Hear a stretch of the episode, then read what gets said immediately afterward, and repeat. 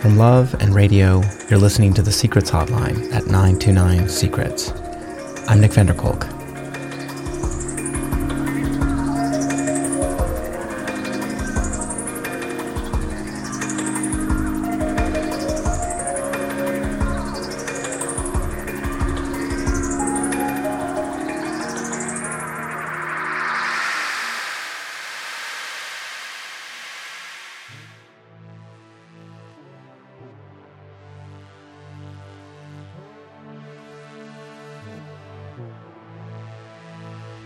I wanted to tell a story about me keeping somebody else's secret.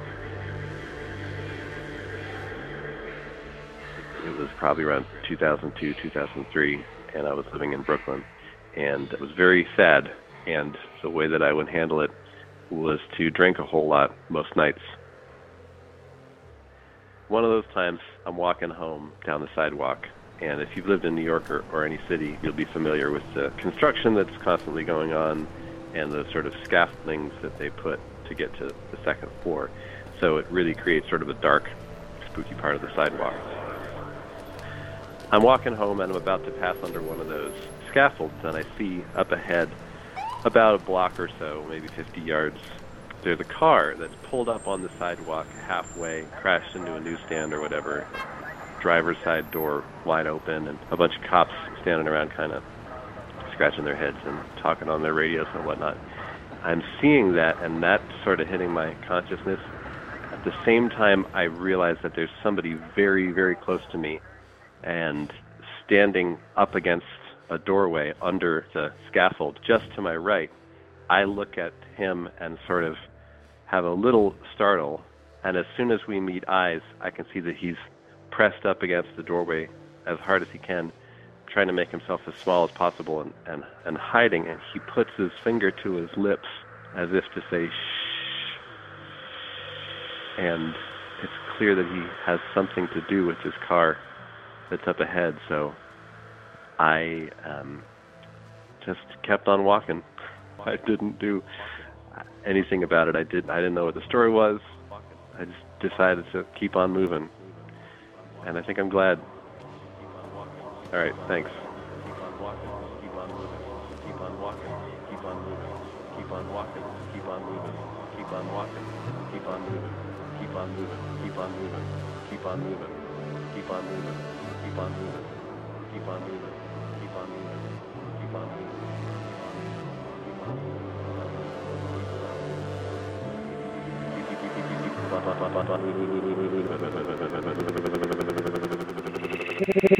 Hotline. My secret is that I have literally peed in every single pool that I have ever gone in in my entire life. Like, probably every single one. Every time. Like, why would I get out and go to the bathroom when I can just pee in the pool? There's like plenty of chlorine in it. I know it sounds gross, but like my little bit in a giant pool, I mean, come on, it can't really can't really be that big of a deal. I don't know. But I think that uh if people knew they might be really grossed out by it. I don't know. But yeah, definitely have done that. Time time again. Time time again. Time time again. Time time again. Time again. Time again. Bye. Bye.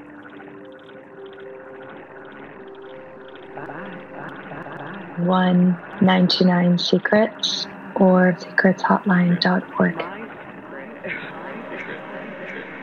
My secret is. How do I stop this? Uh, Hi, my secret is about like three months ago, my grandfather passed away suddenly in his sleep, and ever since then, about every other night to every night, I've been having horrific dreams of him rotting and coming after me, or I see him and I'm talking to him and I know he's dead, and I one dream I actually told him, I'm like, you know, you are, you're dead. And he immediately started rotting as soon as I told him. It's keeping me up at night. I think about it during the day all the time. It's just really is a downer, and I'm afraid to tell anybody in my family because it's obviously horrific and awful to admit that I'm dreaming these awful things. My grandpa, he was a great guy, and it's just, I know it's not my grandpa. It's, I don't know what it is in my mind or something getting to me. Couldn't tell you. But thank you. Bye. Bye. Bye. Bye. Bye.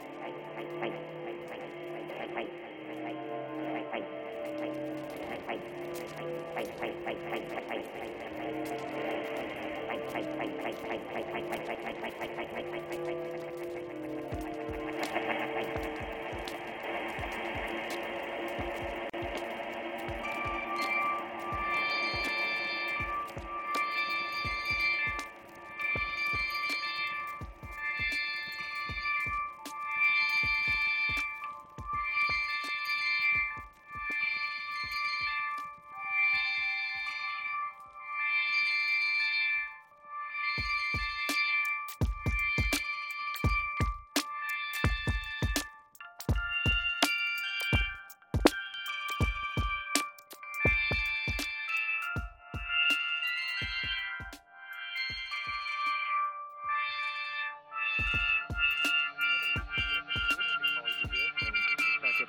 Build up to this for a couple of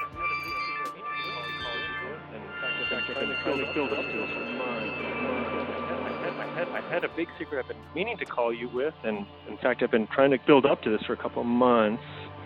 It's a complex secret, and first, I got to tell you the story of something awful that happened to my parents. 12 or 13 years ago, I got a message on my answering machine. It was my sister. Our parents had been in an accident and uh, I should come and visit in a hospital, but it wasn't a big deal. It was just their legs. Um, what had happened was my parents were on their motorcycle a couple miles from our home. Someone pulled out of a of, of a farm road. Someone had pulled out and ran into my parents, severe enough that um, both my parents lost their right legs. Um, at the scene, when the EMTs came, they told my dad right away that he was going to lose his leg and thanks to one of the EMTs knowing my parents, uh, this EMT knew that my mom must be somewhere, though she wasn't in the street or in the road or anywhere visible. And he searched the area and found that my mom had been kind of thrown from the motorcycle and was down in like a little creek. So they get med flighted. Both of my parents lost their right leg right below the knee. My dad lost an eye he was able to get an ear reattached somehow. I found out at the hospital that the doctors who saved my dad's life on the med flight, well, later that night, that med flight crashed because they didn't have the proper safety equipment. So all those doctors that saved my dad's life died that night. So that's kind of unbelievable. Um, during during the course of the week, my folks had their legs amputated. Um, my dad was like had a tube down his throat, and his hands were like bound to the hospital bed, so he could only communicate by kind of wiggling his hands.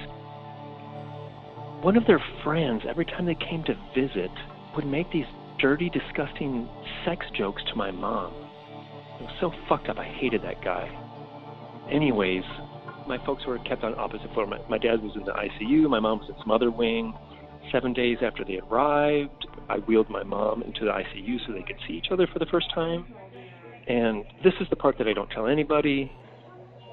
Uh, I wheel my mom into my dad's room, and as I'm backing away, backing up, and closing the curtains to give them some privacy, it's like time kind of froze for a moment.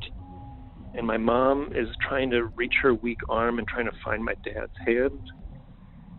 And I, as I'm leaving, I can see their hands kind of fumbling in the air, trying to find each other's.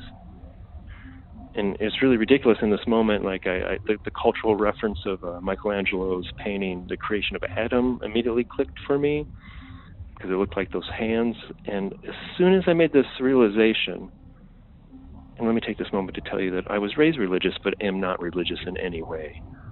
Right when I made this connection to this painting reference, um, just then there was like an oval around my parents' hands, and it was just like a layer of reality had just like peeled away, and I could see into this great depth. In this like little oval behind my parents' hands, it was like millions of strings and the fiber strings like crisscrossing between the shape but also like extending to such depth and without any question in my heart it just hit me as, as plain as I could see it. It was like, oh, this is God. Oh, this is oh, oh, this is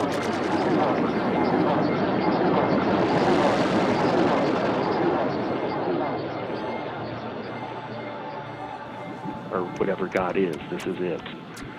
I was filled with positive, good feelings and love. This moment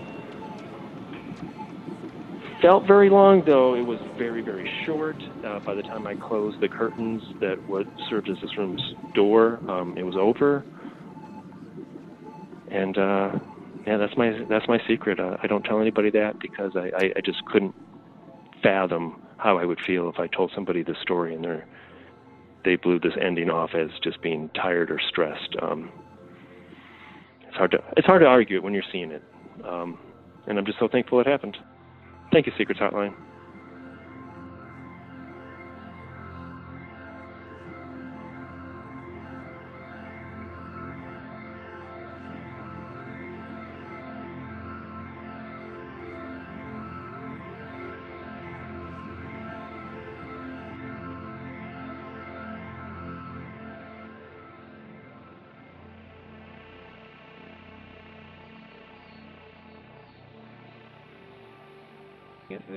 One of the things I forgot to mention is sometime within a year after the accident, because my folks live in a small town, everything gets discovered eventually. Um, my folks found out that the person who ran them over was out mourning their own mother's suicide. Um, the day of the accident was Mother's Day, and um, I guess this guy was out in the middle of the day in a cornfield drinking by himself and uh yeah it's just really wild that that ended up causing my family so much misery but um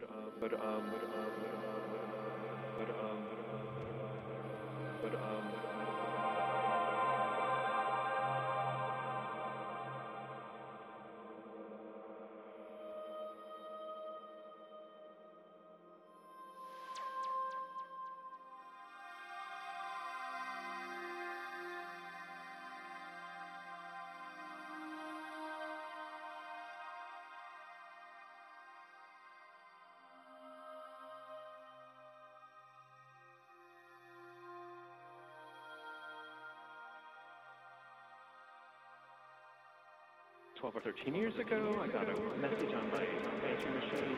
Like My little bit of secret. My secret started I guess sidewalk recreation. Michelangelo's painting. I've been having Adam, dreams of him.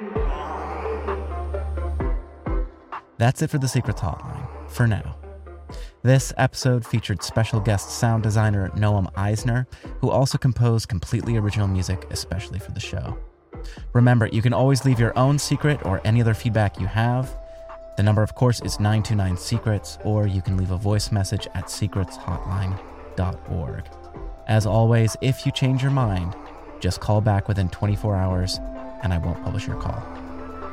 The Secrets Hotline is a labor of love and radio and made possible thanks to our supporters on Patreon. Thank you. If you want to help keep the show going, you can contribute at loveandradio.org slash member. Or if you don't have extra cash lying around, you can help the show by writing a review in your favorite podcast app. I'm Nicholas Sardine Punch Punch Vanderkolk.